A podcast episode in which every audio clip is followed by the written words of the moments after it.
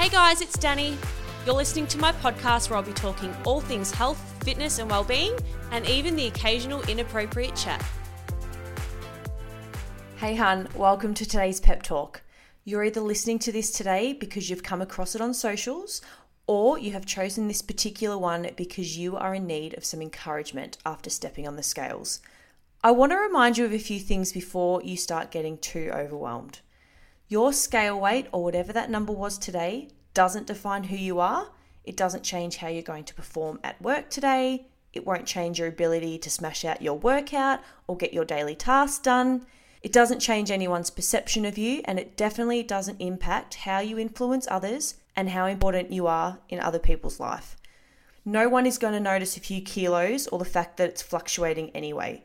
So don't make things worse by wearing clothes which are feeling too tight on you. Wear something that makes you feel comfortable and something that complements how your shape is looking and feeling right now. Now, if you are a female and you're listening to this, check where you are in your cycle. Bloating is common and scale fluctuations for even myself can jump up three kilos. This is completely normal. Don't go wearing a skin tight top. Choose something flowy and comfortable today and make sure you drink plenty of water. This will help with your energy levels, digestion, and bloating. Now, I could give you a big spiel on body positivity, how you should love yourself at all times and not to worry, but at the end of the day, you have goals that matter to you and you're probably going to worry about them anyway. So, practical advice is what you need and where we are going to head with today's chat. Now, whether you are doing all the right things or not, things will always fluctuate. That is why scale weight is only one tool. Now, I've done a few posts on this before, but before you read too much into your scale weight, remember that it can be influenced by so many things sleep, stress, your sodium intake, alcohol, some medications, your carbohydrate and fiber intake, the timing of your meals and the volume of them too. Your training intensity can affect your weigh in as well and how well you are recovering. We know that muscle attracts and holds on to more water and carbohydrate to help this process. Your activity or perhaps inactivity can influence this number.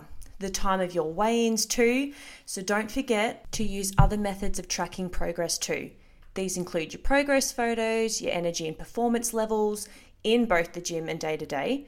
Check in with how your mental health is going, how well you are sleeping, and your overall general health and well being. These things are so important to consider and measure too.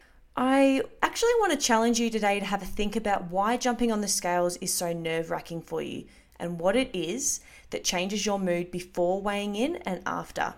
Now, usually there's a reason. You either haven't been doing what you are meant to be doing, or what you are doing isn't sustainable and you're struggling to keep up with all your efforts for such little return. I'm going to encourage you to work on this, work on the process rather than focus too strongly on the end result. You need to remember that the end result, or where you want to get to, is a byproduct of the right habits and consistent efforts put in place. So, can you drink more water today? Can you get more sleep tonight? Have you got some quick and convenient healthy options at home or food prepared just in case today gets away from you? Have you even got a plan? Or have you even set goals? Winging it in most instances, especially when we are talking health and fitness goals, always end up in disappointment. Maybe you need to reassess the goal or even start goal setting and planning to see a difference. You already know you aren't where you'd like to be. Most people aren't. And it's completely normal and okay to have things you struggle with and have goals to work towards. So instead of throwing in the towel because you know where that'll take you, have a go at trying something different today and change your approach. Get comfortable with choosing the option that might seem uncomfortable now, but the one that'll provide you with the success you want long term. The biggest and most significant results happen from making the smallest of changes. So find out what those small changes are for you and start practicing them.